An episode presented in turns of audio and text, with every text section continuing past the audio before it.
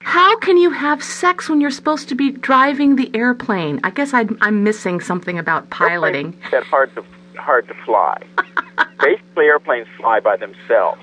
The the problem, well, for me, the problem was that I couldn't maintain an erection because I was too busy flying the airplane.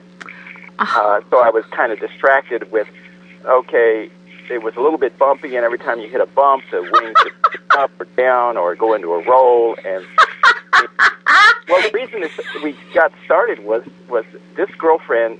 Uh, she liked flying so much. I think it had to do with the vibrations involved. She would get really, really excited. It was her idea to uh, to give it a go. Well, did she get in your Uh, lap? Was she sitting on top of you? I mean, what? What? h- You have to give me a visual here. Okay, okay, okay. You fly small planes. You normally fly from the left seat, and the passenger or the co-pilot uh, sits in the right seat. So Okay. we're flying along, and I think this was up in Cleveland when I was living in Cleveland, In Cleveland. Cleveland, Ohio. Yeah. Never let it be said that hot shit didn't happen in Cleveland. okay. Well, uh, oh, I've got stories for you.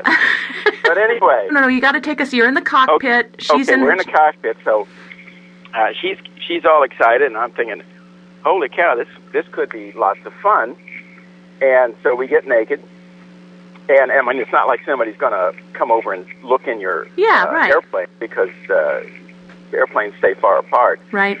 So so I scoot the seat back and, and uh, still try to fly. This plane doesn't have autopilot, so I trim it up so that it's it's uh, sort of maintains level, but you still hit the bumpy air a little bit and moves around.